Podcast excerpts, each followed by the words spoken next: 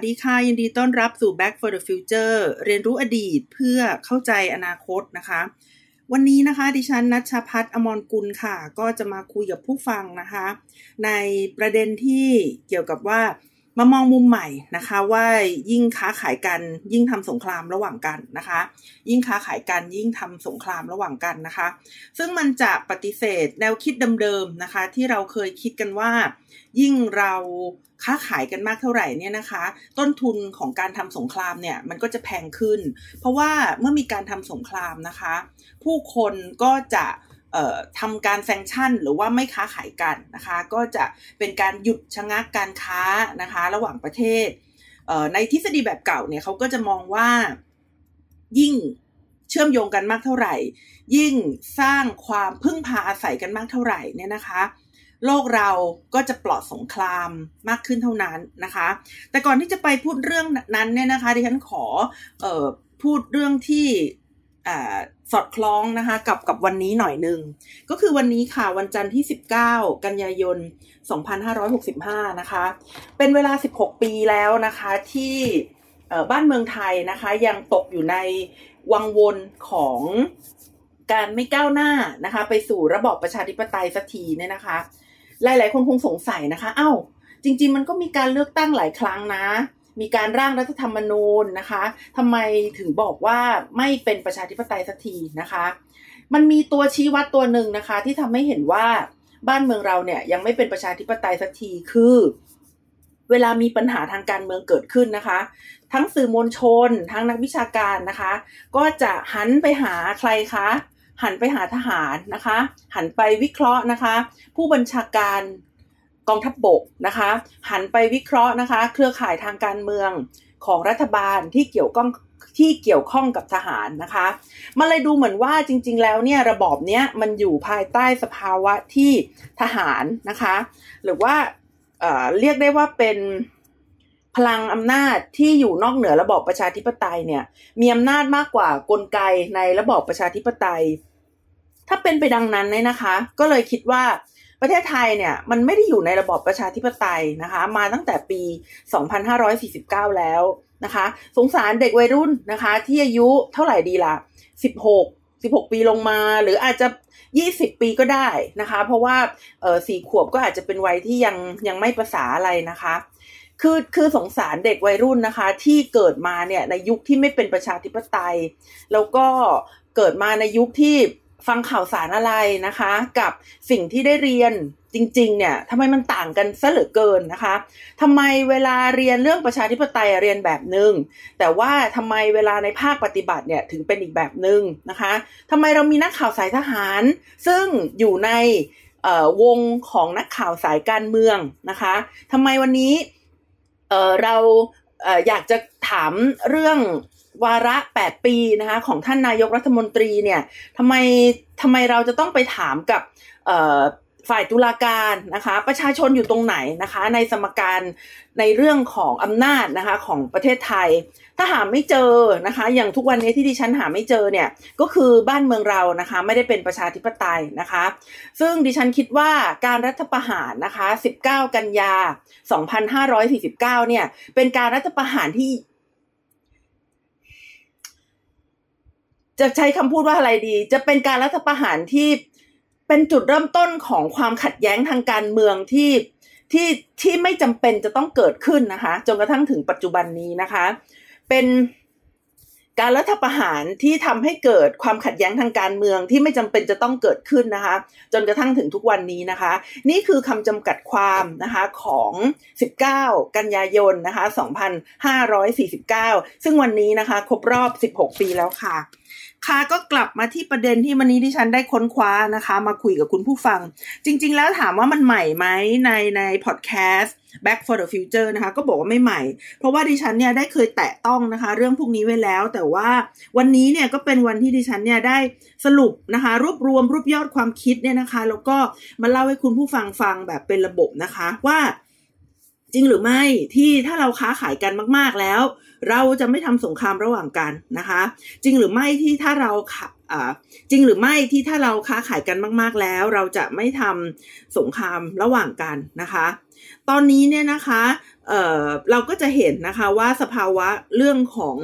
ความมั่นคงระหว่างประเทศเนี่ยเป็นเรื่องที่ละเอียดอ่อนเหลือเกินนะคะ เราเห็นมอสโกนะคะเผชิญหน้ากับวอชิงตันนะคะอย่าง อย่างตรงไปตรงมานะคะในเรื่องของยูเครนนะคะ และสหรัฐอเมริกาเนี่ยเขาก็ aggressive ก็คือฮึ่มๆนะคะอย่างมากนะคะ ให้สัมภาษณ์อะไรก็แรแรแลดูแรงๆนะคะ อย่างที่ไม่เคยปรากฏมาก่อนนะคะ หรือเดือนที่แล้วนะคะ หลาย ๆ คนก็โวยวายนะคะ เมื่อ ท่านประธานรัฐสภานะคะแนนซี่เพโลซีนะคะไปเยือนไต้หวันนะคะ ตอนนั้นเนี่ยที่ฉันเนี่ยอยู่ใกล้ชิดคนหลายคนนะคะเขาเขาก็โกรธมากเลย ที่ประธานรัฐสภานะคะ ไปเยือนไต้หวัน ดิฉันก็ถามว่าไปโกรธเขาทำไม เขาบอกว่าเป็นการยั่วยุจีน ดิฉันก็บอกว่าเอ้ามันทำไมอะทำไม ตัวแทนฝ่ายประชาชนหรือว่าประธานรัฐสภาของประเทศประชาธิปไตยประเทศหนึ่งจะไปเยือนประเทศอื่นไม่ได้หรอนะคะ ดิฉันไม่ได้ถามกวนประสาทนะ แต่ว่าคือคือถ้าเกิดไปไม่ได้เพราะเกรงใจกันเนี่ยนะคะ มันมันก็แสดงให้เห็นว่ามันมีเรื่องผิดปกติเกิดขึ้นนะคะ ตอนนั้นเนี่ยหลาย ๆ คนก็เขียนนะคะ กลายเป็นผู้เชี่ยวชาญนะคะ การเมืองระหว่างประเทศนะคะ โปรสหรัฐอเมริกามากนะคะ แล้วก็บอกว่าสหรัฐอเมริกาได้จุดเชื้อเพลิงแห่งความขัดแย้งขึ้นเสียแล้วนะคะสหรัฐอเมริกาได้จุดเชื้อเพลิงแห่งความขัดแย้งขึ้นเสียแล้วนะคะไต้หวันเองก็โดนด่านะคะแล้วก็มีการระดมกองกำลังรบนะคะ รอบเกาะเลยโดยจีนนะคะ ทีนี้ก็กลับมาสู่หัวข้อใหญ่ใจความของเรานะคะว่าจริงหรือที่ถ้าการค้าระหว่างประเทศเนี่ยมันถูกสนับสนุนให้พึ่งพาอาศัย กันได้มาก ๆ เนี่ย มันจะกลายเป็นเอ่อสิ่งที่ทำให้เกิดสันติภาพนะคะ จริง ๆ แล้วทั้งสามประเทศเนี่ยใช้การค้าระหว่างประเทศเป็นเครื่องมือของความเติบโตนะ ไม่ว่าจะเป็นสหรัฐอเมริกาไต้หวันนะคะ แล้วก็ จีนนะคะ และเมื่อสองสัปดาห์ที่แล้วเนี่ยดิฉันได้ดำเนินรายการนะคะ เป็นผู้ดำเนินรายการงานอยู่งานหนึ่งนะคะ ดิฉันก็ถามอาจารย์เขานะคะ แต่ว่าถามตอนเบรกนั่นแหละนะคะ ถามว่าอาจารย์ตั้งแต่สหรัฐอเมริกากับจีนเนี่ยเขาประกาศสงครามทางการค้าเนี่ยอาจารย์มีข้อมูลไหมว่าสหรัฐกับจีนเนี่ยมีการค้ากันน้อยลงหรือเปล่านะคะ แล้วน้อยลงเท่าไหร่นะคะ อาจารย์เขาก็ตอบมาดิฉันต้องตกกระจายนะคะว่าไม่ได้น้อยลงเลยนะคะ แปลว่า แม้ว่าจะมีการประกาศสงครามทางการค้า แม้ว่าจะมีการขึ้นภาษีระหว่าง 2 ประเทศนะคะ แต่การค้านะคะระหว่าง 2 ประเทศเนี่ยก็ไม่ได้ลดน้อยลงเลยนะคะ ทีนี้เรามาดูนะคะว่าการค้าระหว่างประเทศเนี่ยสำคัญนะคะกับจีนอย่างไรนะคะ คือในช่วง 2 ทศวรรษที่ผ่านมาเนี่ยนะคะจักรกลที่เป็นตัวผลักดันการพัฒนาเศรษฐกิจนะคะของจีนเนี่ยปฏิเสธไม่ได้เลยว่าก็คือการส่งออกนะคะ และการส่งออกหลักๆเนี่ยก็เป็นเรื่องของการส่งออกสินค้าอุตสาหกรรม ซึ่งจะต่างกับรัสเซียนะคะ เพราะว่ารัสเซียเนี่ยส่วนใหญ่นะคะเขาจะส่งออกสินค้าพื้นฐานนะคะ พวกคอมมูดิตี้นะคะ หลักๆก็จะเป็นพวกน้ำมันกับก๊าซธรรมชาตินะคะ ซึ่งถ้าเราดูแบบนี้นะคะว่าเออ GDP ของจีนเพิ่มขึ้น 5 เท่าในช่วง2ทศวรรษนี้ เพราะการส่งออกหรือรัสเซียเนี่ยนะคะ รัฐบาลมีรายได้ 50%เนี่ยมาจากการส่งออกน้ำมันและแก๊สเนี่ยฟังฟังดูแล้วนี่นะคะ ตามแนวคิดเดิมๆเนี่ยที่เราที่เราเชื่อมั่นกันนะคะ คือถ้าเกิดมีการทำสงครามระหว่างกันจะทำให้การค้าหยุดชะงัก ซึ่งหมายความว่าสงครามเนี่ยมันแพงมากนะคะ มันแพงขนาดที่ว่าการ เติบโตทางการส่งออกหรือว่าการเติบโตทางการพัฒนาอุตสาหกรรมเนี่ยจะต้องไปเสี่ยงให้กับการหยุดชะงักเลยทีเดียวนะคะ วันนี้เนี่ยเราก็เลยมาดูกันนะคะว่า ทำไมยิ่งค้าขายกัน ยิ่งเปิดโอกาสในการเข้าสู่สงครามนะคะทำไมผลประโยชน์ทางเศรษฐกิจจึงนำไปสู่การตัดสินใจของจีนนะคะ และมอสโกนะคะ จีนเนี่ยอาจจะยังไม่ได้ทำสงครามนะคะ ในวันที่ที่ฉันทำพอดแคสต์นี้อยู่ แต่ว่าสิ่งที่จีนทำนะคะ ก็คือจีนไม่พอใจแล้วก็แสดงบทบาทที่เรียกได้ว่าก้าวร้าวทางการทูตอย่างยิ่งนะคะ เราจะมาพูดกันเนี่ยจริง ๆนะคะว่า การค้าระหว่างประเทศได้เพิ่มโอกาสในการเกิด ความขัดแย้งทางการทหารจริงหรือไม่นะคะ การค้าระหว่างประเทศได้เพิ่มโอกาสในการเกิดข้อขัดแย้งทางการทหารจริงหรือไม่นะคะเอ่อมาดูกันนะคะว่าจริงๆแล้วเนี่ยในความสัมพันธ์ระหว่างประเทศเนี่ยนะคะ พวกเอ่อแนวคิดที่เขาเรียกตัวเองว่าเป็นสัจจนิยมเนี่ยนะคะเขามองว่า ประเทศต่างๆ โดยเฉพาะประเทศมหาอำนาจเนี่ยนะคะเขามาต่อสู้กันเนี่ยนะคะภายใต้สภาวะอำนาจอนาธิปไตยก็คือว่าไม่มีไม่ไม่มีใครคนใดคนหนึ่ง หรือว่าไม่มีหน่วยงานใดหน่วยงานหนึ่งเนี่ยที่จะคอยมาบอกกล่าวหรือว่าตีกรอบนะคะพฤติกรรมนะคะของรัฐแต่ละรัฐนะคะในความสัมพันธ์ระหว่างประเทศได้นะคะ และอำนาจทางเศรษฐกิจเนี่ยนะคะ มันก็คืออำนาจในระยะยาวของมหาอำนาจทำไมอำนาจทางเศรษฐกิจเป็นอำนาจในระยะยาวของมหาอำนาจนะคะ เพราะว่าเศรษฐกิจความมั่งคั่งทางเศรษฐกิจนะคะ แล้วก็เทคโนโลยีต่างๆเนี่ยที่เกิดมาจากการพัฒนาทางเศรษฐกิจเนี่ยในที่สุดแล้วนะคะมันจะนำไปสู่การพัฒนานะคะเทคโนโลยีนะคะของการทหารไปด้วยนะคะ เพราะฉะนั้นถ้า การค้าเนี่ยนะคะ มันหมายถึงการหาทรัพยากรแล้วก็การหาแหล่งตลาดสำหรับสินค้าของประเทศใดประเทศหนึ่งนะคะ มันก็จะนำไปสู่ความขัดแย้งนั่นแหละค่ะ เพราะว่าถ้าทุกๆชาติเนี่ยพยายามหาทรัพยากรและหาแหล่งตลาด แล้วมันมาชนกันเนี่ยนะคะ มันก็จะเกิดปัญหา ซึ่งก็อาจจะนำมาสู่ข้อขัดแย้งทางการทหารได้นะคะ ตัวอย่างมีนะคะ back for the future นะคะ รายการเราตามคอนเซปต์ก็ต้องไปศึกษาในอดีตนะคะในอดีตนะคะ ญี่ปุ่นเนี่ยเขามีการปฏิรูปประเทศนะคะ ก็คือมีการก้าวไปเป็นอุตสาหกรรมนะคะ ปฏิรูปประเทศจากสังคมจารีตไปเป็นสังคมสมัยใหม่นะคะ ในการปฏิรูปที่โด่งดังทั่วโลกนะคะ ใครๆก็จะเรียกว่าเป็นการปฏิรูปในยุคเมจินะคะหลังจากการปฏิรูปในยุคเมจินะคะ และก็อาจีนก็ได้นะคะ จีนหลังการตายของเหมานะคะ ทั้งสองประเทศนี้ก็ได้มุ่งมั่นนะคะ เข้าสู่เศรษฐกิจโลกนะคะ ก็คือ พยายามพัฒนาเศรษฐกิจนะคะ พยายามพัฒนาการค้าระหว่างประเทศนะคะ แต่ว่าการค้านะคะก็จะเพิ่มความอ่อนแอนะคะ การค้านะคะจะเพิ่มความอ่อนแอนะคะ ในชาติต่างๆ ที่จะโดนแซงชั่นหรือห้ามค้าขาย เพราะว่าเมื่อพยายามเข้าสู่การค้าระหว่างประเทศนะคะ ก็จะเป็นการเพิ่ม ความอ่อนแอของชาติเรานะคะ ในการโดนแซงชั่นหรือการห้ามค้าขายนะคะ เพราะต้องนำเข้าและส่งออกนะคะนำเข้าคือนำเข้าวัตถุดิบต่างๆนะคะ อย่างเช่น พลังงานนะคะ ทรัพยากรธรรมชาติต่างๆนะคะ แล้วก็ต้องส่งออกนะคะ ต้องหาตลาดเพื่อที่จะส่งออกสินค้าเนี่ยออกไปนอกประเทศนะคะ แล้วก็อุตสาหกรรมภายในประเทศเนี่ยก็จะต้องได้รับการสนับสนุนนะคะ จากการนำเข้าและส่งออกเช่นเดียวกัน ซึ่งการที่ประเทศต่างๆเนี่ยจะต้องพึ่งพาอนาคตนะคะ แล้วก็เศรษฐกิจของประเทศเนี่ยเอาไว้กับ ประเทศอื่นๆนะคะหรือความสัมพันธ์ระหว่างประเทศนะคะทำให้ผู้นำเนี่ยจะต้องสร้างกองกำลังรบที่จะต้องปกป้องกองทัพเรือของตัวเองนะคะ คุณจะเป็นประเทศที่เป็นมหาอำนาจทางเศรษฐกิจ แต่คุณไม่มีการปกป้องกองเรือที่จะส่งสินค้าคุณออกไปขายเนี่ยหรือว่าไม่มีการป้องกันว่าวันใดวันหนึ่งเนี่ยผู้ส่งออกผู้ส่งออก พลังงานให้เราเนี่ยจะขึ้นภาษีลุงตุงนางเนี่ยมันก็เป็นไปไม่ได้นะคะที่เราจะเป็นมหาอำนาจ ดังนั้นการเป็นมหาอำนาจทางเศรษฐกิจจึงต้องเกิดควบคู่ไปกับการเป็นมหาอำนาจทางการทหาร เพื่อใช้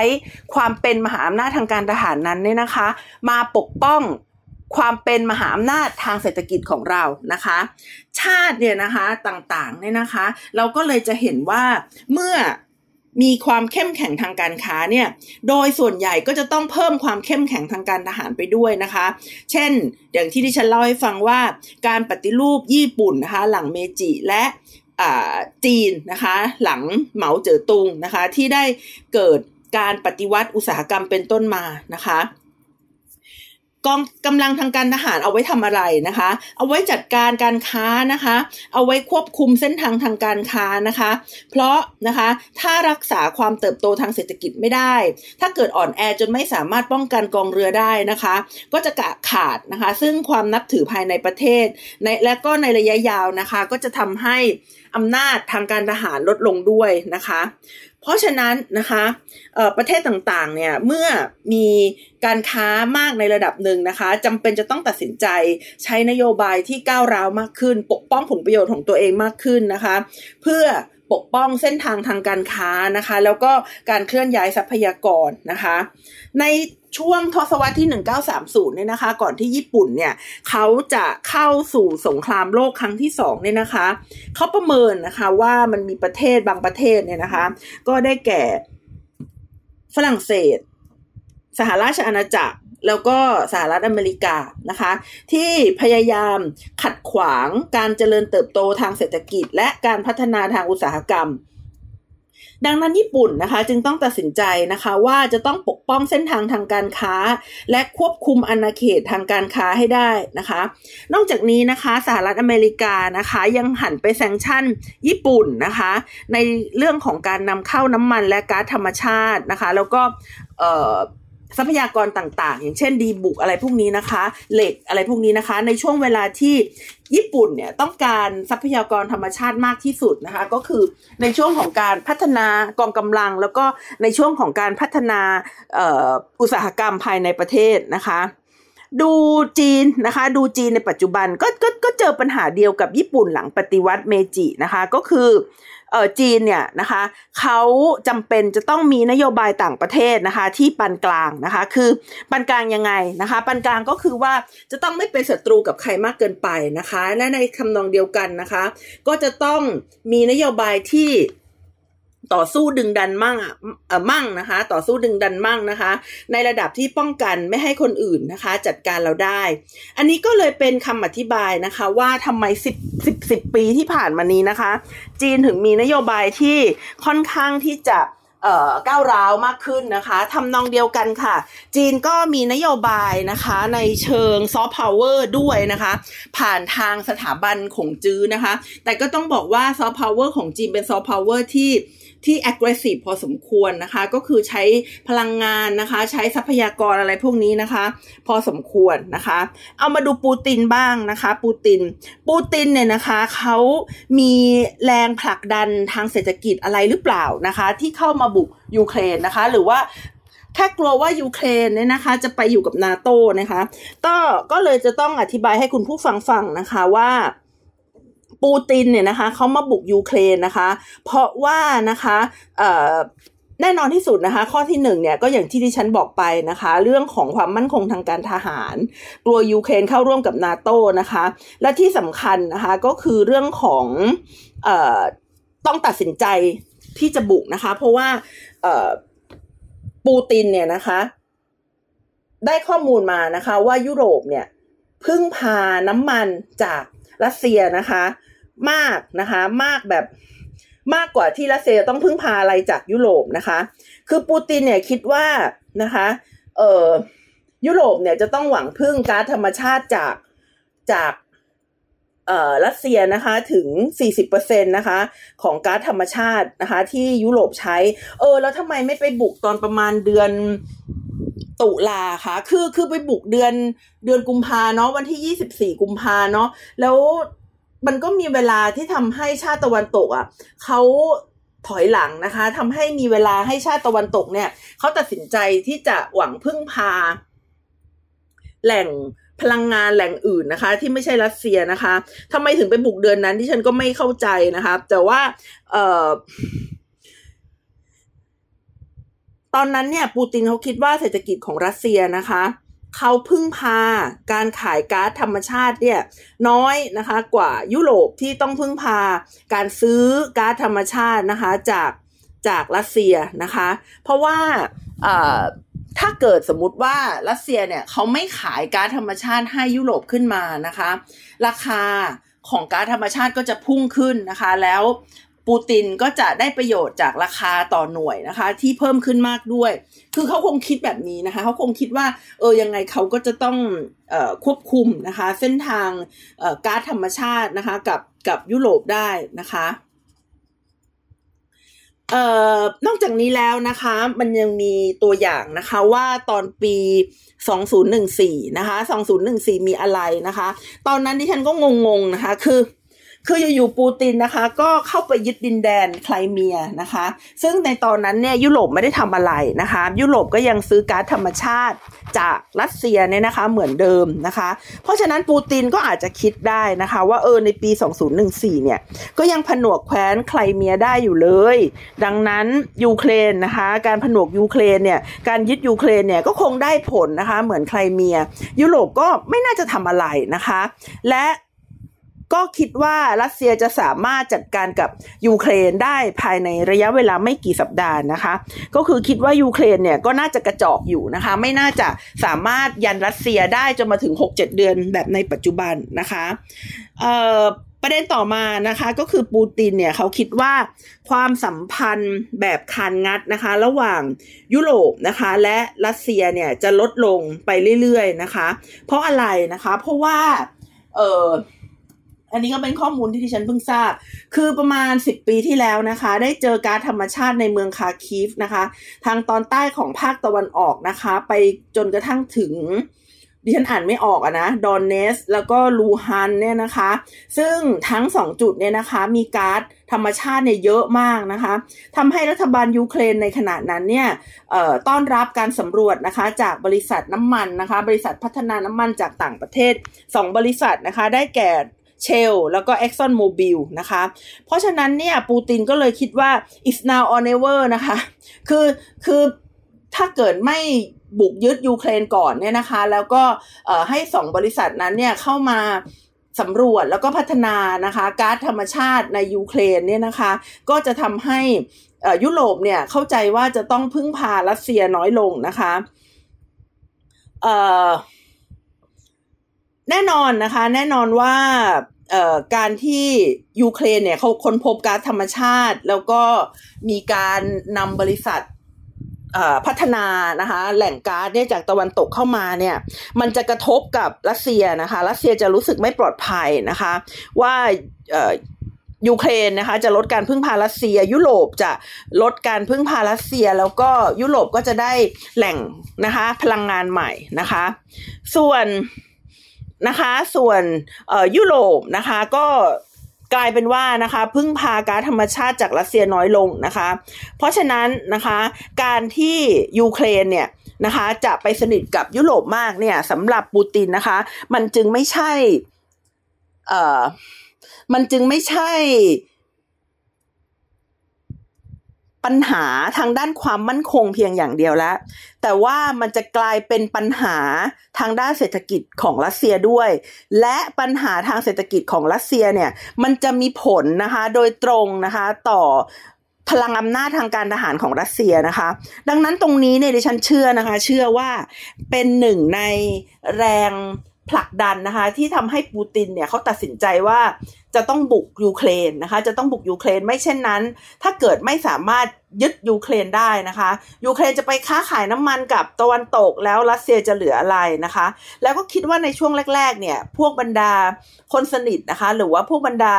คนรวยใกล้ตัวของปูตินที่เขาเป็นนักธุรกิจน้ำมันเนี่ยเขาก็คงจะเห็นดีเห็นงาม หรือไม่ก็อาจจะเป็นคนนี้แหละที่ให้ข้อมูลปูตินเกี่ยวกับเรื่องนี้นะคะ แต่ตอนนี้บุคคลใกล้ตัวนะคะ ที่เป็นคนรวยๆเลยดิฉันก็เห็น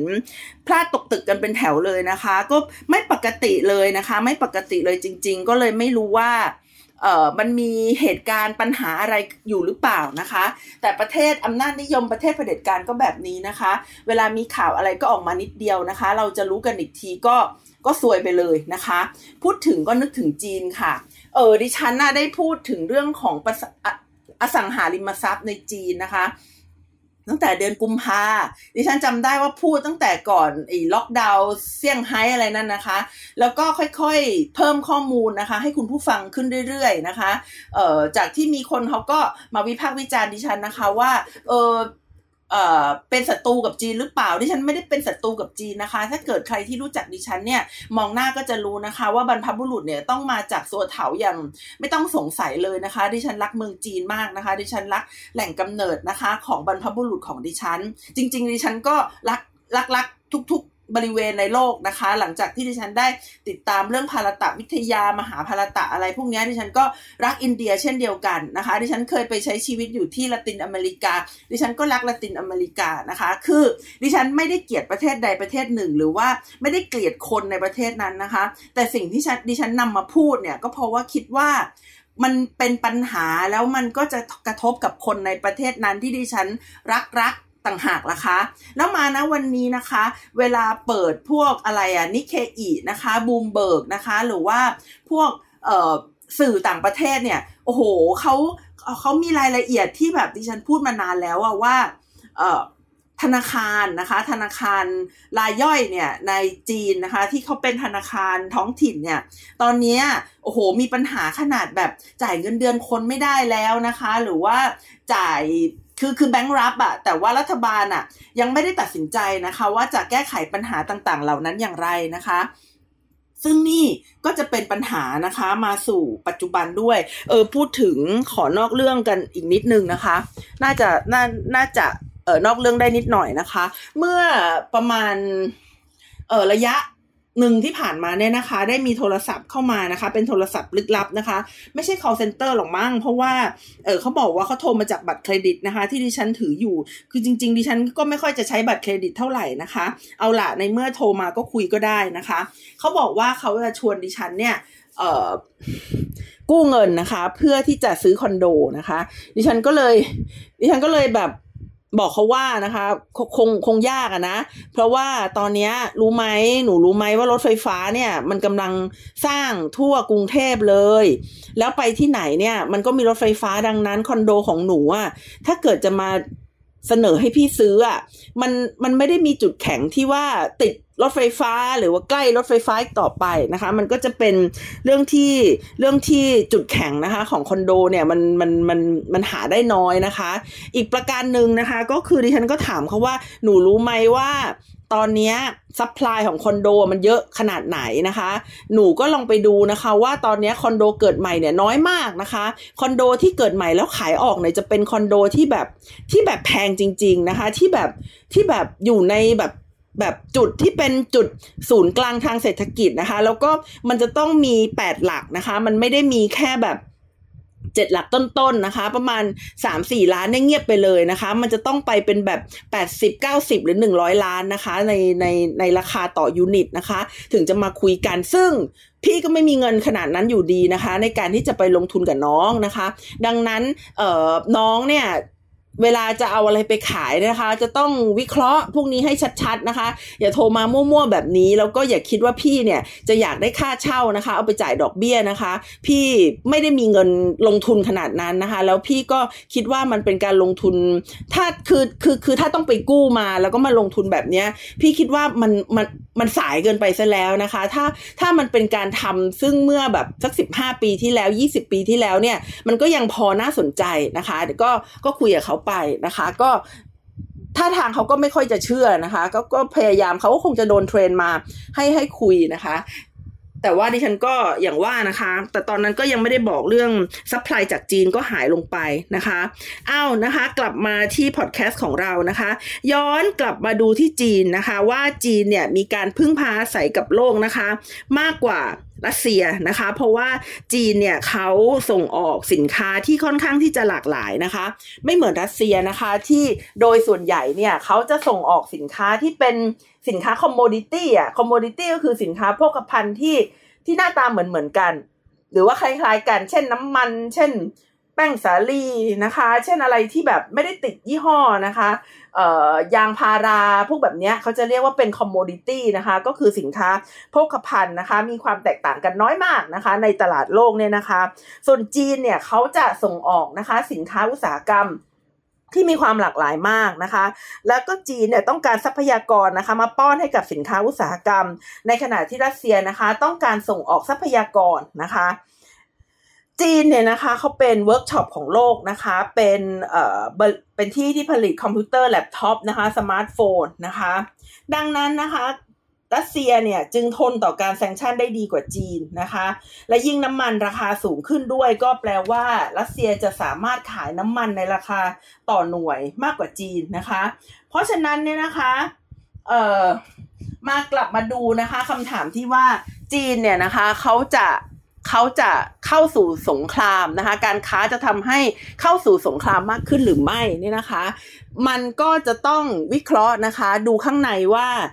โครงสร้างอุตสาหกรรมของประเทศเป้าหมายที่เราต้องการจะวิเคราะห์เนี่ยนะคะ มันคืออะไรนะคะ ถ้าเป็นรัสเซียเนี่ยโครงสร้างอุตสาหกรรมเขาจะต่างนะคะกับกับจีนนะคะ เพราะว่าเขาเป็นผู้ส่งออกออสินค้าที่เป็น ที่เป็นทรัพยากรดังนั้นเขาก็เลยคิดว่ายุโรปเนี่ยพึ่งพาเขานะคะ มากกว่าที่เขาจะพึ่งพายุโรป ในขณะที่จีนนะคะ ทั้งนำเข้าและส่งออกนะคะ ต้องพึ่งพาโลกเลยทีเดียว แล้วจีนก็ยังไม่ได้มีเทคโนโลยีในการผลิตชิประดับสูง หรือที่เขาเรียกว่าชิปที่มันเล็กกว่า 4 นาโนเมตรด้วยนะคะ เอ่อ ก็เลยคิดว่าการตัดสินใจของทั้งสองประเทศเนี้ย คือถ้าผู้นำไม่เป็นบ้านะคะ แล้วก็ไม่ตัดสินใจอะไรด้วยความโกรธเนี่ยนะคะ ก็น่าจะนำไปสู่นะคะ การตัดสินใจที่มีเหตุมีผล แต่ก็อย่างว่านะคะ ถ้าเกิดผู้นำคุณเป็นเผด็จการนะคะ ผู้นำคุณไม่ฟังใครนะคะ เหตุผลทุกอย่างที่วันนี้เล่าให้ฟังก็เป็นไปไม่ได้ไม่ได้ใช้ค่ะ ดังนั้นเราจึงควรที่จะสร้างความโปร่งใสนะคะ แล้วก็สนับสนุนประเทศต่างๆ ในโลกนี้นะคะ ให้เป็นประชาธิปไตยค่ะสำหรับวันนี้นะคะ ดิฉันนัชชาพัฒน์อมรกุลก็ต้องขอลาคุณผู้ฟังไปก่อนนะคะ สวัสดีค่ะ